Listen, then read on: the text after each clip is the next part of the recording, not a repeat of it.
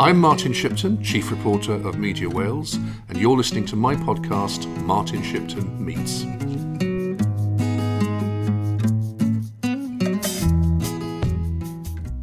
Right, so it's David Wigley. And it's Martin Shipton. So, David, you are a giant of Welsh politics, one might say. You've been around for an awfully long time. But of That course, sounds like an obituary, if I say so. well, I think you've probably still got a bit of life in you yet. So, tell us about your your roots, David, because many people, uh, rather counterintuitively, would not realise that you were actually born in Derby. Yes, that was an accident. As I tell everybody, an accident in terms of my parents happened to be there during the wartime. My father was from Montgomeryshire and my mother from Pwllheli. Um, and the name Wigley came to Montgomeryshire, ironically enough, in the 16th century, sometime probably between 1540 and 1560, when there was a land clearance from Derbyshire.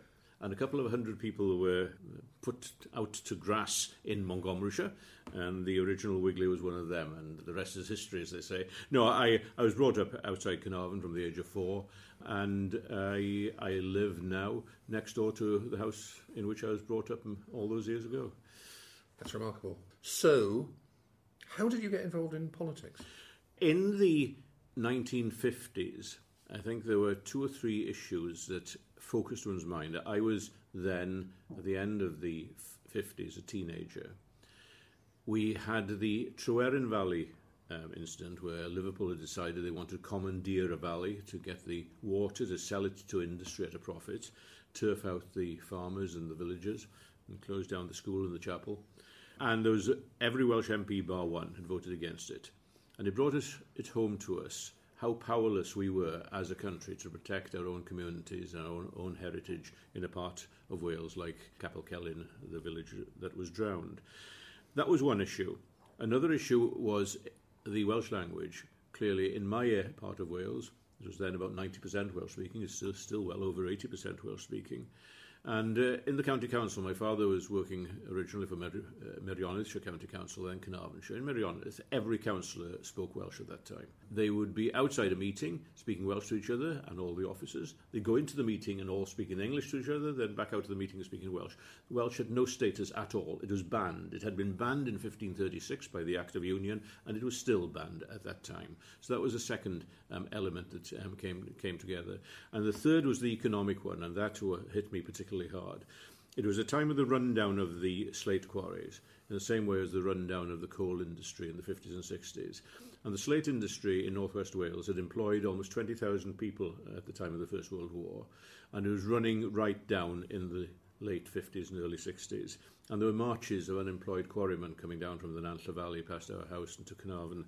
It was uh, a factor that came home to me as I saw so many of my contemporaries having to go to look for work away from Wales. And there was no public policy at a time that Macmillan was saying, You've never had it so good. There was no public policy to try and ensure that young people in Wales would have a future in Wales. And that was certainly one of the elements that drove me. Those three things t- taken together uh, were what made my politics.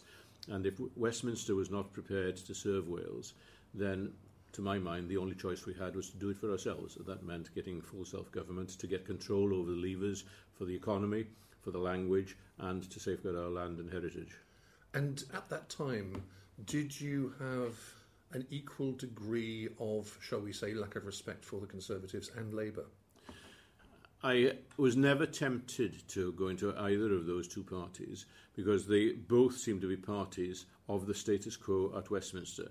I remember uh, I was sent away to school for my sins, um, and that brought me face to face with certain aspects of the English establishment, so I formed a certain judgment about them.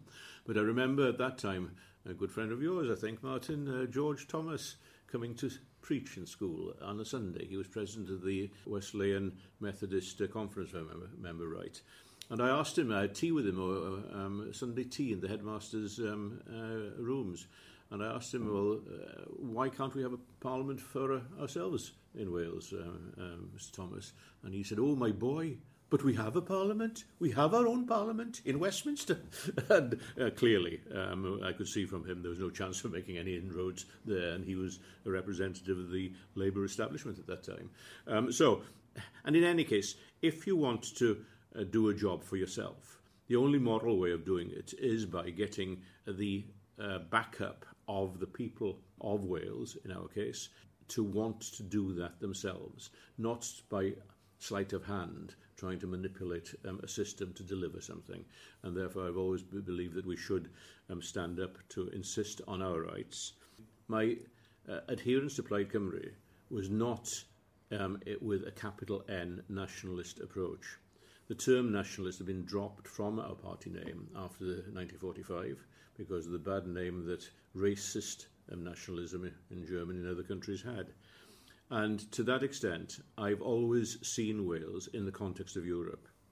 That the European structure gave a sense, a logic for a country the size of Wales to have autonomy.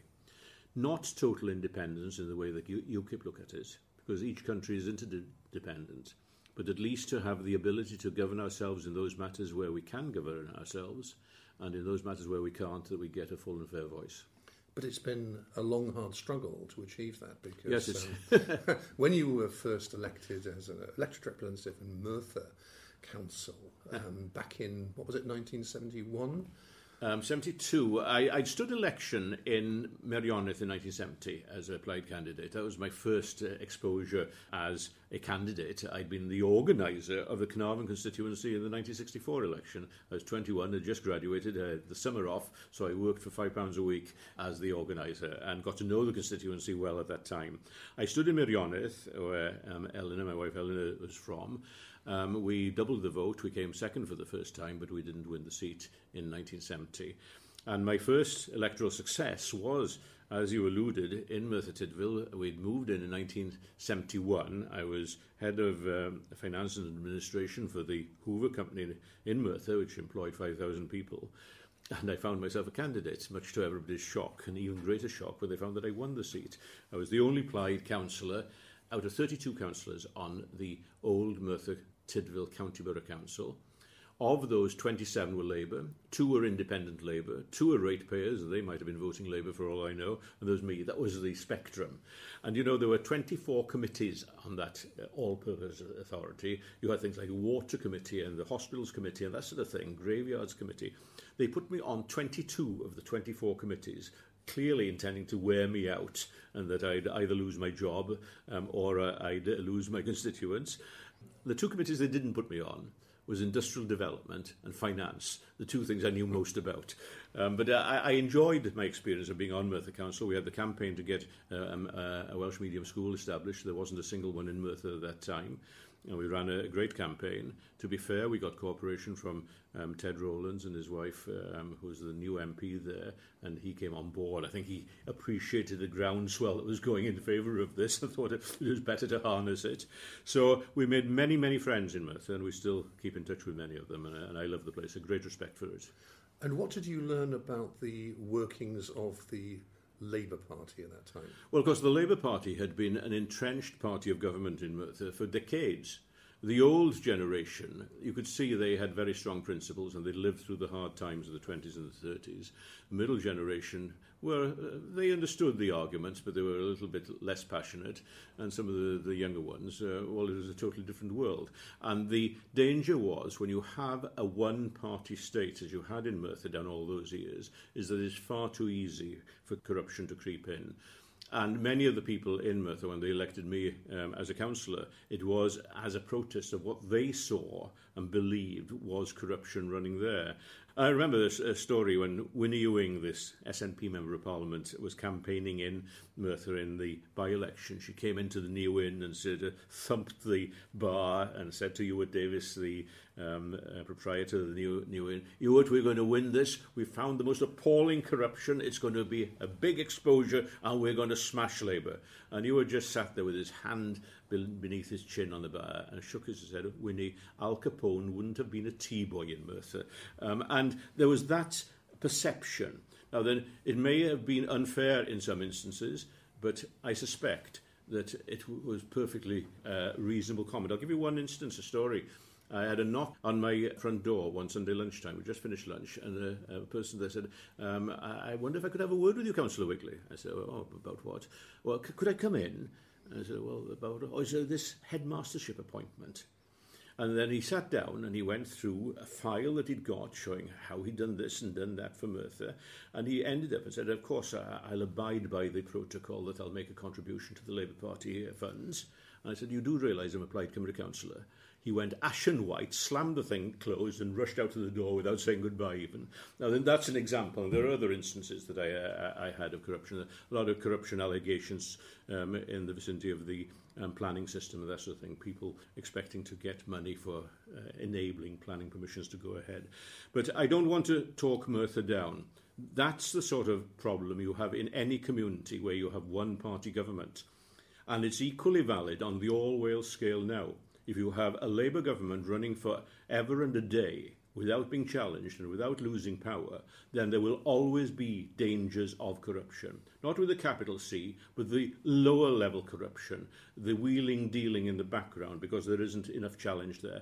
And that's why it's vitally important that in the next election for the Assembly, there is an ability to put in a new government and to kick out the old government. And apart from anything else, it'll wake up the civil servants to that reality. Let's jump back to 1974, David, when you were elected to Westminster for the first time. And of course, prior to that, Gwynfor Evans had been a Plaid Cymru MP. He won the famous by election in 1966, but of course he lost his seat in 1970. So then you came in in February 1974, as did David Ellis Thomas. Indeed. Whose name I don't know whether you appreciate my mentioning. But, uh, well, I'm very sad that David has decided to become an independent member of the Assembly. Uh, I think David had done an excellent job as the Speaker of the National Assembly. He did it for 12 years, and I think people in all parties would praise him um, on that job. And I think it's a little sad that he has felt it necessary to, for whatever reason, that he doesn't feel that he's been fully, uh, had the full opportunities to uh, use his talents and to look for a job on the fringes of a Labour government. It's sad more than anything else that a, a worthwhile career should end like that. Of course, in 74, when you and he both got elected, you were in a position where you knew that you could never form part of an administration at Westminster. So, what approach did you have to being a Plaid Cymru MP? What did you think you could achieve, and how would you assess whether you achieved it or not? Well, of course, there are two levels on which you have to judge that. The first is on the constituency level, and one is elected as a constituency member, and one's first loyalty has to be to the constituency. And therefore, in terms of trying to deli- deliver certain things that I was pledged to deliver, whether it's in terms of uh, employment, whether it's in terms of public services, whether it was in terms of the big issue at that time, compensation for slate quarrymen who were suffering from pneumoconiosis. The coal miners were getting compensation, the slate quarrymen were not. Those issues were fundamental to holding the seat. In terms of the all Wales level and what one could uh, um, deliver down at Westminster, the Labour government in 1974 did not have an overall majority. In 1976, they came to an agreement with the Liberal Democrats, or the Liberals as they then were, of course, to uh, have the, the Liberal support up to 1978. But in the last year, in 1978 79, they did not have a majority. And in those circumstances, it was possible for us to do some bargaining on the fringes and to get things delivered for Wales, including the slate quarrymen's compensation, which I was very glad that it was important in David Ellis's constituency in Meirionnydd, Blaenau Ffestiniog, was important in mine um, with, with regard to Llanberis and the Nantlle Valley. And that was a way of showing that not only did we campaign on issues such as self-government, and the Welsh language, but that social issues and industrial issues were equally important to us. Because you don't want a system of government just in order to say, look, I've got a building in Cardiff and we call it a, a parliament. You want it there to do a job. And the, the sort of job we wanted was the sort of job that delivered the social agenda for which we campaigned. And of course, in the 1970s, we had um, the build up to the referendum of 1979. And we learnt one very hard lesson then that we couldn't trust the Labour Party further, than we could kick them on this agenda.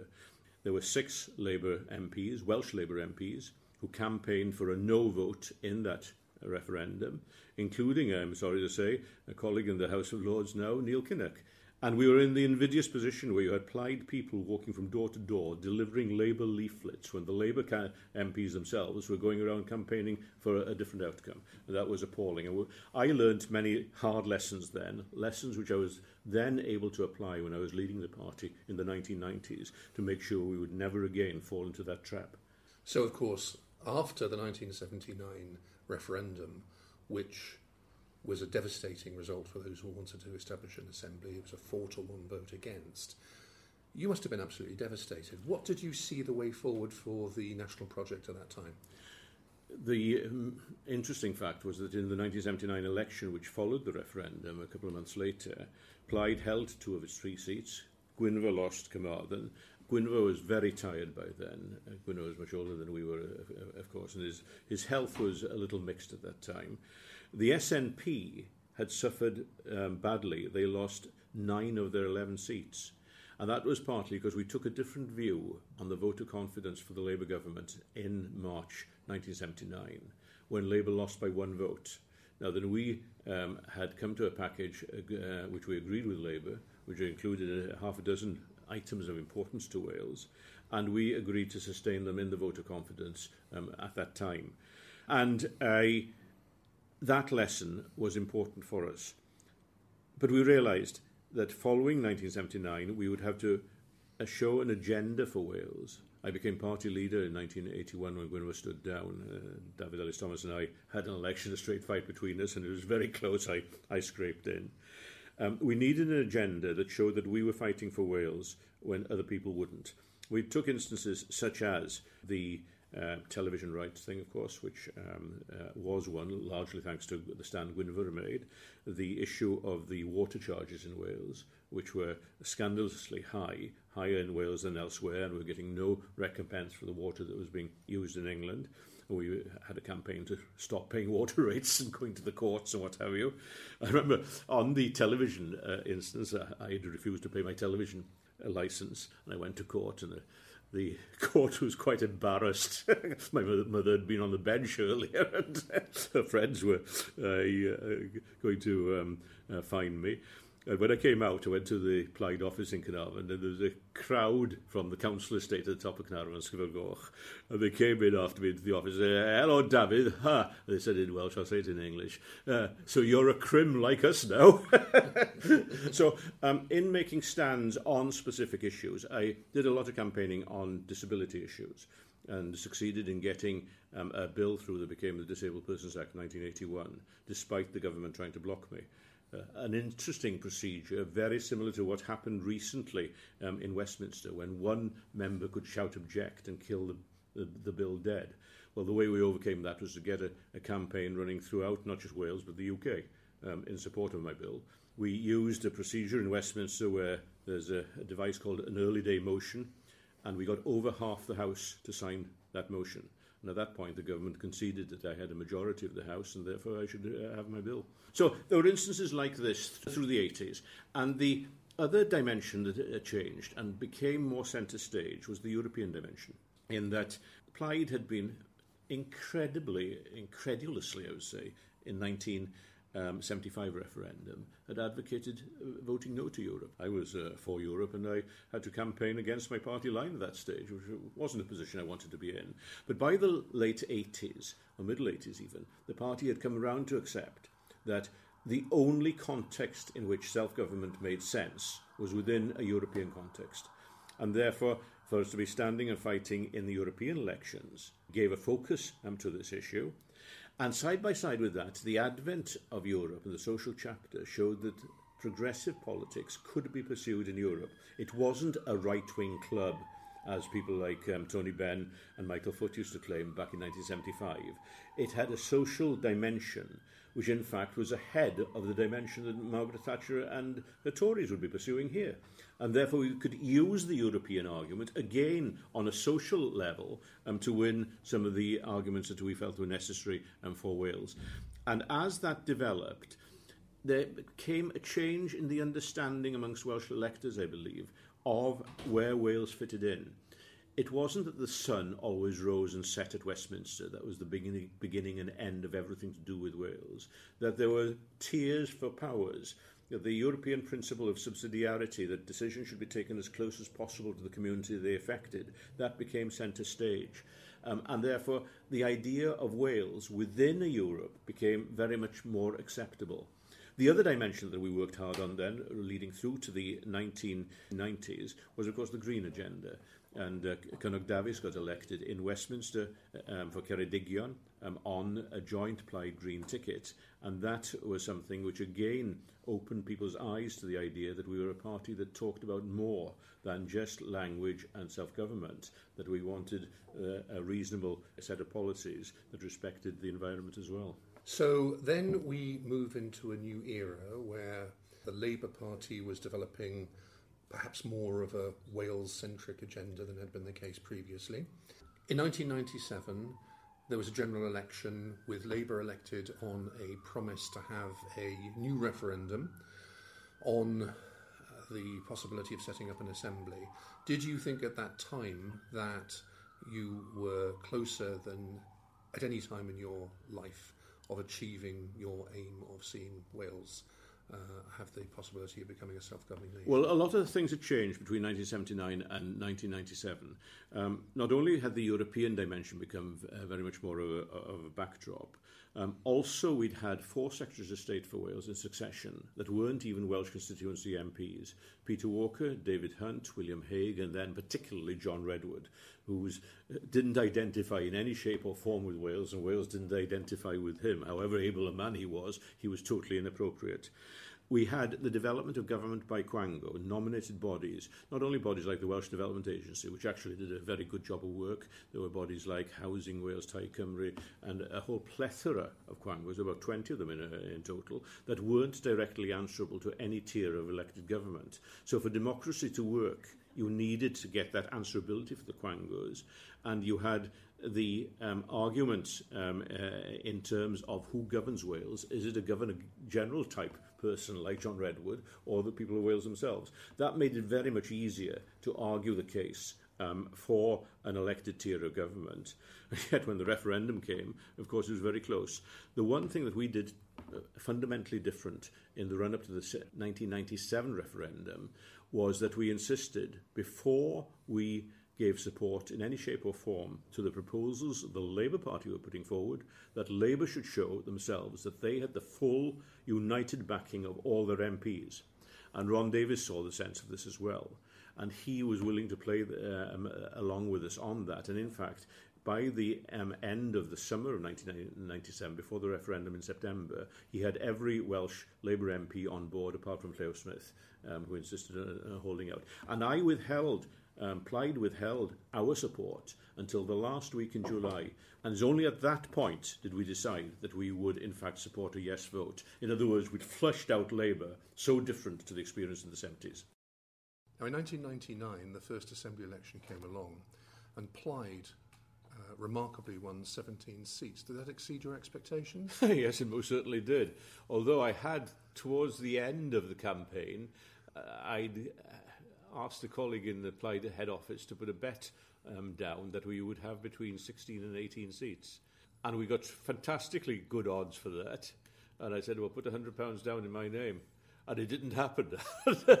I could have won two or three thousand pounds in that, which of course I would have donated to the campaign fund. Um, but uh, towards the end of the campaign, it was clearly going our way. Initially, uh, our objective was to ensure that we were, at the very least, the second party, and hopefully that we stop Labour being in overall control. That uh, appeared to be quite a challenge when the campaign started, but in many ways, the people of Wales were looking at the Assembly campaign as a context in which Plaid made sense. We had the experience of talking about the needs of Wales, developing policies that were founded in Wales, rooted in Wales, and people were willing to give us a chance. It was also a, a situation where Labour had won a landslide election in 1997 on a UK level, Tony Blair, and it was a little bit mid-term in 1999. And any government, however popular they may have been originally, lose a little bit of the shine, and they haven't developed policies strong enough to make a difference. Um, uh, and therefore we benefited from that. Labour had also, um, from their point of view, uh, very unfortunately, lost Ron Davies as their leader. Alun Michael didn't have the charisma, although he was a, a, perfectly competent uh, minister in um, Labour governments in London. He didn't have the shine that was needed to project a, a, new face and a new start, a fresh new beginning, a new dynamic, and that sort of thing. And on top of that, he had not been elected by the Labour Party themselves in Wales. Um, he was um, Tony Blair's uh, person. Um, he, there was an election which was regarded as inadequate by many people in the Labour Party. And that's why when Rhodri Morgan eventually t- took over, it was as if Labour were then being given what they wanted in Wales. But in 1999, there was some frustration. The result came as quite a shock um, to me uh, as it came through. It appeared at one point on the morning of the Friday after the Thursday voting that it could have been a landslide um, to, to Plaid that we were winning not only seats like Rhondda and Llanelli and Islwyn, but we were doing very well indeed in seats like the Cynon Valley, within a few hundred votes of winning it as it transpired. But when that was happening, I had the fear of God run up me because it became apparent that we might be asked to form a government. And quite frankly, Plaid wasn't ready for that. We'd been a small opposition party in a Westminster context. We hadn't um, run more than uh, Gwynedd Council, I think, uh, outside um, that, and we were not ready for that level of responsibility. But we had the chance to become the first official opposition. I'd already negotiated with Ron Davies that the main opposition party should nominate the, the presiding officer. So David Ellis Thomas had that responsibility. And um, we formed um, a very strong opposition party. We had first class people there. There were people like Professor Phil Williams uh, of Aberystwyth uh, University, an outstanding scientist. You had people like Cynog Dafis, um, whose campaigning in Westminster on green issues had really made a mark. And uh, you had people experienced the local government. Pauline Jarman had been uh, leading the council, people like Janet Davies. It was a very, very strong team, fresh new faces coming through, which I think caught the imagination um, of the people of Wales that we were competent um, to be at least um, challenging Labour to be government. There's some irony in the fact, uh, David, that in 1999 Plaid actually had a higher share of the vote than the SNP did. Mm. Uh, yes. At that time, in the first Scottish Parliament election, yes. and yet, if we compare the performance in electoral terms since of Plaid Cymru with that of SNP, SNP is streets ahead. It's obviously been forming government. It's now in the third term. Why is it that uh, the SNP proved to be so successful when Plaid hasn't been? I think in the initial years of devolution of the two countries, both Plaid and the SNP had a, a bit of a struggle. And in the 2003 election, we didn't do as well in Wales, and the SNP didn't do all that well in, in Scotland. The SNP came through in the period 2006 to 2007 with the 2007 election, and they did so. Alex Salmond had taken over, and he brought in a professionalism there. Um, he had first class advisors, and the party was perhaps a more disciplined party than Plaid Cymru. They were prepared to stick to uh, agreed guidelines right through Scotland and to have a single mindedness of purpose to become the largest party, which they did just. If I remember right, they had one more seat than um, Labour did in that election. 2007. In 2007. But it was enough to form a minority government, and having done that, they could then show what they could achieve. Now, had Plaid in the period 2000, um, 2001 2002 been in a position to form a government and to show what we could do, I have no doubt we could have done equally well. The situation in Scotland is very different to the situation in Wales. And one of the things that they had in Scotland was a much stronger established civil service. I think that we in Wales, the Welsh office was in Westminster terms fairly new. It was 1964 to come into being and it was still struggling to get the level of competence that was needed. And the Devolution Act that we had in Wales didn't give the same powers they did in Scotland. By now, we've got those powers, but it's taken a long time to get there. And in many ways, Wales now is in the position that Scotland was immediately after that first referendum. So the 2021 election, when it comes, could be the election that really tests Plaid. Are we going to be a party ready for government at a time when the National Assembly has the powers fit to be a legislature for Wales? And what do you think the party needs to do in policy terms, if you like, to persuade the people of Wales that uh, Plaid Cymru is the party to vote for? Well, as it was once famously said by an American president, I think it's the economy stupid. I think we have to show that we are talking sense, that we know what we're talking about in terms of economic regeneration, and that we can actually deliver. Now, then, if I can wind the clock back, way back to my early days, when we established the Plaid Cymru Research Group and published an economic plan for Wales in 1970, geared on growth centres, uh, scientific inventions, um, firing uh, the concept of building up a, uh, a network of small companies. This was Phil Williams' thinking. He'd got it in Cambridge. He was involved in Cambridge University when the first steps were taken towards establishing the uh, Cambridge Research uh, Park. That park is now 156 acres. There are 4,700 companies there employing 60,000 people on the very same principles as we had in our economic plan for Wales back in 1970. And were we to go about it again in a systematic manner, the details would now be different, of course, because times have moved on. But we are as capable now of building up our economy in Wales as we were back then. All we need is the power to do so.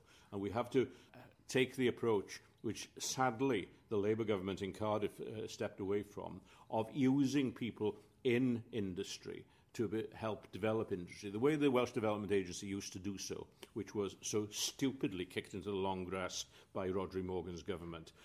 There is uh, the ab- ability in Plaid Cymru to get these ideas across because Plaid Cymru is the only party whose roots are in Wales to serve Wales primarily more than anything else. And I believe that when that idea can get across to the electorate, if the if the concepts are right and the projection is right and the dynamic and enthusiasm uh, are there, then we can appeal to the people of Wales and get support, just like the SNP did in Scotland. Our path will be a different one, and goodness knows now that we're outside the European Union framework what the detail will be. But nonetheless, if we are to secure a future for our communities, then it's by our own efforts that's going to be done. And it's up to us in Plaid Cymru to give a lead in that direction. And yet, of course, you alluded then to the fact that we will soon be out of the European Union as things appear. That's going to pose enormous challenges to the Welsh economy and to the wider economy of the UK as a whole. And I know that you've got very serious concerns, uh, David, about the fate of manufacturing industry in Wales as well, a consequence I do. of this. I do indeed, because the manufacturing in Wales um, has been built up in the post-coal and steel era. It's been built up by attracting inward investment to Wales. There were at one time 50 Japanese companies in Wales, for example, 200 American companies. Now then, they came to Wales uh, came to the United Kingdom in order to sell to the European market. And therefore, at this point in time, we still don't know what will be the details of any Brexit agreement. The Welsh White Paper that was published jointly by Carwyn Jones and Leanne Wood, I believe, gave a blueprint of what is possible even within the context of Brexit. That it is possible by having single market access, by having a customs union type relationship that avoids tariff barriers, and by being able to allow companies uh, that are manufacturing in Wales to sell without physical barriers slowing down the supply chain between Wales and continental Europe, then in economic terms, if we secure that, then it is still possible to build on those same principles. If we turn our backs and try to make the United Kingdom a fortress island, turning our back on the rest of the world, we are doomed. And people are going to find their standard of living going down, fewer jobs available, young people migrating around the world to look for a, a, brighter future, and we will have shot ourselves in our own feet. And even at this late point in time, we have to use all the powers that we've got to salvage what we can out of the Brexit mess in which we've landed.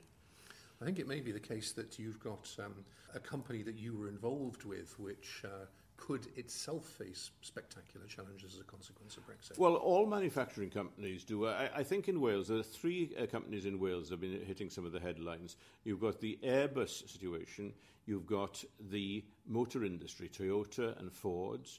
Uh, selling to European markets. And you've got Siemens, which is a case in point. Uh, uh, I know a lot about the Siemens factory in Llanberis. It started off as a company that a colleague of mine, Osborne Jones, and I and a, a number of other colleagues helped build up from nothing. And it's now employing some 400 people in Llanberis now then.